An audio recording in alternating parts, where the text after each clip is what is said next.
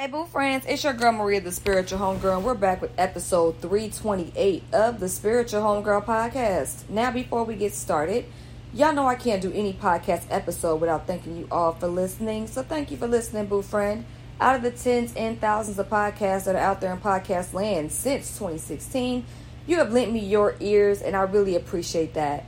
So, we are on episode 328. It is a blessing to have over 300 episodes to share with everyone to help people go from scorned and self loathing to healthy and happy. It is an honor to um, have you all tap in with me. So, first things first, I have been, I mean, if you've been following me for forever, you know that I am a love warrior. I love love, not just romantic love, but all things love energy. And I decided to do a 10 minute free love meditation that can be implemented as a daily practice to help people shift their mindsets and to prepare to welcome all kinds of love energy into their life.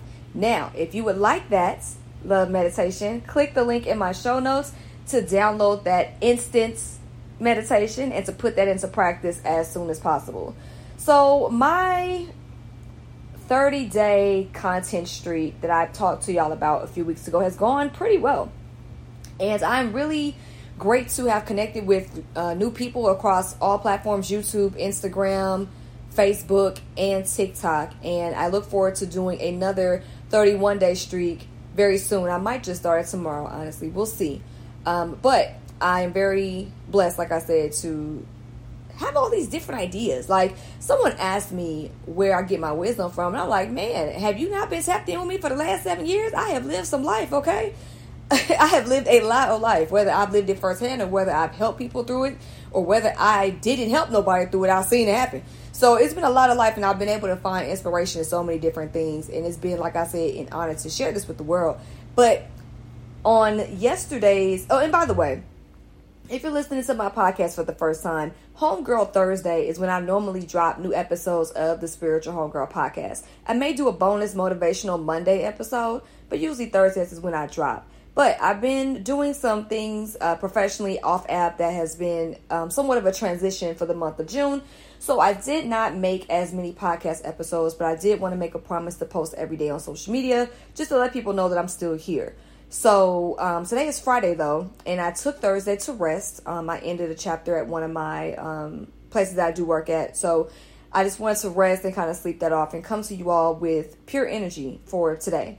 So Friday is when we drops, yes, but Thursday is when I normally drop. So I just wanted to keep that in mind with y'all from a podcast perspective.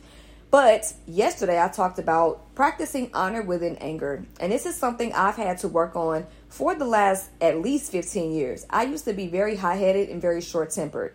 If you knew me for a long time, you know that I did not play. And I don't mean that as a flex. I mean that in terms of you could look at me for too long and I'd be like, what's up? like, you got a problem? Like, what's the deal? Um, and I usually, and, I, will go into that a little bit more as time goes on because it's amazing how you can get perspective when you're in the therapist chair and then how much perspective you get about yourself when you're actually the therapist in the therapist chair. So it's been kind of interesting and I want to share with you all some of the things that I've learned on my own journey, prayerfully that it helps someone else on their journey. But one of the things I had to learn was practicing honor within anger anger is an emotion, but usually it is a secondary emotion. And at some point, we have to figure out what is the underlying thing that has us react in that way that causes us to be angry. If you are familiar with the feelings wheel, this is a prime example of how to decipher what that anger is beyond that initial reaction. Um, emotions are very complex, but sometimes they can be pretty straightforward depending on if you know what exactly you're dealing with. Um, and then trying to go on the journey of pinpointing what the root is, where this was, you know, is there any type of um, identifying factors or anything that happened in your childhood, anything that happened in your, your adulthood, anything within your experience that caused you to react this way? Is it just an instant situation is, in terms of it being a one time thing? Is it something that is a trauma response? There's so many layers to it, right? But in terms of how we react in terms of anger, the simple part that I'm saying is it's a secondary emotion, and we have to figure out what that is. Either way it goes, though, when we have these situations where we're angry, um, sometimes we feel the need to level the playing field. And sometimes that causes us to lash out in ways that are not within our character, in terms of at least being to our core. which means that we hurt people that we love because of our anger, whether it's justified or not. Okay, sometimes you gotta let somebody know what time it is. It is what it is. I mean, the journey is fluid, so I'm not gonna say accept disrespect and not, you know, what I'm saying, you know, sometimes you gotta uh, let folks know that you aren't to be played with in however way that is authentic to you. But when it comes to preserving the bonds of people that you care about and not wanting to burn the bridge with the folks that you love and wanting to make sure that you have healthy ways to communicate your feelings to the ones that you care about, practicing honor within your anger is something that we are not taught, but we absolutely have to learn. Because a lot of times we'll continue to react, react, react, react, and we will slowly erode the bond to where there's nothing left and there's nothing left for another person to want to accept from us and then we're upset because all of a sudden that person doesn't want to deal with us anymore. When in actuality they just got fed up with how we process our emotions and how we react to that with them and they're just not going to stand for it anymore. They're going to set their boundary. Or we might be on the other end of that. Like i had an ex um, who used to like say all kinds of crazy stuff to get under my skin. And once I realized he was trying to do that, at, at, some point I was like, oh, okay. I was like, oh, I see what you're trying to do. You're trying to get a rise out of me. You're trying to make me react because you want me to feel the way you're feeling in that moment for whatever reason that is. So you know, and at some point I said, I'm not, I'm not about to keep dealing with this. I'm about to exit. Like I'm not about to keep sitting here being nobody's verbal punching bag because somebody feel away and don't know how to properly get the help that they need or properly express themselves I set a clear boundary and I said, I'm not going to have this person in my life anymore. And I made moves. So, you know, it happens on both sides of the coin, whether you're the person who is lashing out, whether you're the person that's receiving the lashing, or whether you're both. So, I wanted to go over some quick things about how, because some people said, How do you not practice honor and anger? So I know better. And I'm glad that people ask that. Um, I'm going to list a couple of ways that these things can show up when we dishonor our loved ones within our anger. And when I list these things, I want you to ask yourself, how can I prevent these things from happening? So, with that being said, the first thing is a feeling of losing. That is what can lead us to practice dishonor within our anger.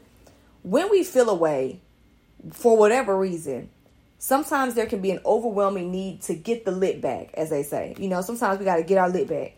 And especially this is this is definitely exacerbated when you're having a disagreement in front of others. Nothing heightens or escalates a conflict than an audience. So when you're having a disagreement in front of other people, especially others that are clearly showing verbal or audible or visual even expressions of what's going on, smacking their teeth, um, making noises like ooh or mm, whether they are meaning to um, to heighten it or not, they're not helping.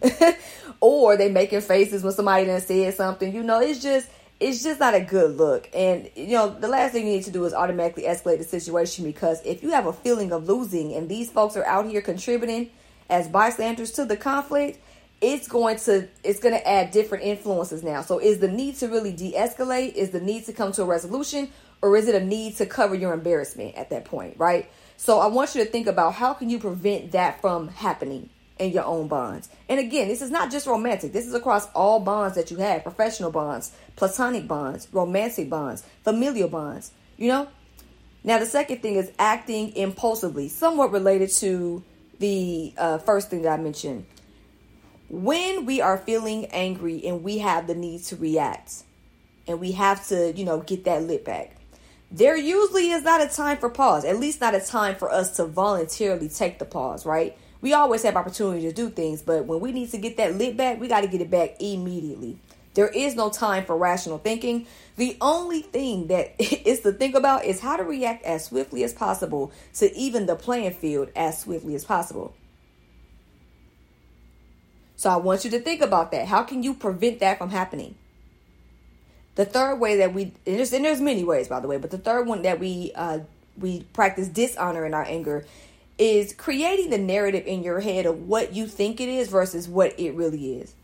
Sometimes our pride will not allow us to see clarity because our feelings are hurt. Sometimes, again, we feel our ways and we don't want to actually get to the bottom of what's going on. Sometimes we just need to react. Sometimes some of us have a long day and we just need to explode and unleash that energy. Or sometimes we're holding on to things for days, for months, weeks, or years and even though this one conflict might not have been the cause, we give that one conflict the energy as if it has been plaguing us our entire life. And that causes us to disrespect and dishonor those that we love, not because of necessarily what happened, but because of the fire that we've been carrying this entire time. That this seems to trigger all the things that's happening. I don't think that's fair. I can understand why people do it, but it's not fair. And, you know, or, or even it could be just a long day. It could have been a long day. That conflict, like I said, could be that one thing where it's like, you know what? I'm about to light it up. I'm about to you about to get the entire stress that I've been dealing with for my entire day. And you know, we don't again clarify. We have to just get it off just to release. And those short-term gratification tactics are not always sustainable long term when it comes to building relationships. So again, I want you to ask yourself, how can you prevent this from happening? The fourth thing, tone and delivery. There are many different ways to say the same thing there's a difference of saying, just so I'm clear, what did you mean by that? And what the hell you mean by that? Or what you're trying to say? So what are you saying? There's different ways to say the same thing, and sometimes something as simple as tone and delivery can really de escalate or escalate a situation where we are feeling a certain way. And again, the way we address folks can also be honorable or dishonorable with all due respect, I'm a bit confused on what just happened here. Can you can you explain that a little more so I have a clear understanding? Versus, you know what? Before I smack you, or before I before you get cussed out, you need to explain that. Or before you get cussed out, let me let me clarify because you know I don't have to cuss you out over nothing that's stupid. Now at that point, now you're you're implying that there's going to be some kind of negative reaction, and to avoid someone being punished, you need to clarify, or that other person needs to clarify what that does is even with you claiming that you're being considerate by wanting to avoid a cuss out, you've kind of implied a threat to that person. And you know how folks deal with uh, each other when they threaten. Now there is no well, let me not say that. There is there's a lower possibility of folks to be civil because now when you've implied a threat, there's a need to be defensive. And when there's a need to be defensive, now you don't really dictate how people respond now because now you know folks are gonna now feel the need to defend themselves and then also the fifth thing is not letting people get their point out now i understand. There can be exceptions to this rule. Sometimes folks may need to write some stuff down or write their points down so they don't get lost. Sometimes folks might say something incorrect and to avoid them feeling away we might need to say hey not to interrupt you but i just want to clarify a point you made because that technically is not accurate. This is actually what happened. There's so many different ways that that can be played with but when it comes to ah ah ah ah no no no no no when you start interrupting people in that way or I'm gonna stop you right there or nah you're not gonna I'm not gonna let you say that when you start getting us to that point now we are not allowing people to get their points off to at least understand why they feel the way they feel or why the conflict exists on their end to avoid further conflict. So I just want to go over those quick ways, five ways that we practice dishonor within our anger. Some things don't always have to be um, reality show style drama. It doesn't always have to be a big firework display of dishonor. Sometimes it's just not acknowledging their ability to participate in the diffusion of the conflict itself. So I just want to put that on y'all's heart. Don't forget to download the link in my show notes to get that 10 minute free love meditation. And if you need anything else, don't forget to tap in with me on social media at Spiritual Homegirl. And Remember, the boo friends, trust the journey, trust yourself, and whatever you do, do with love, including practicing honor within your anger. Okay? Love y'all. Peace.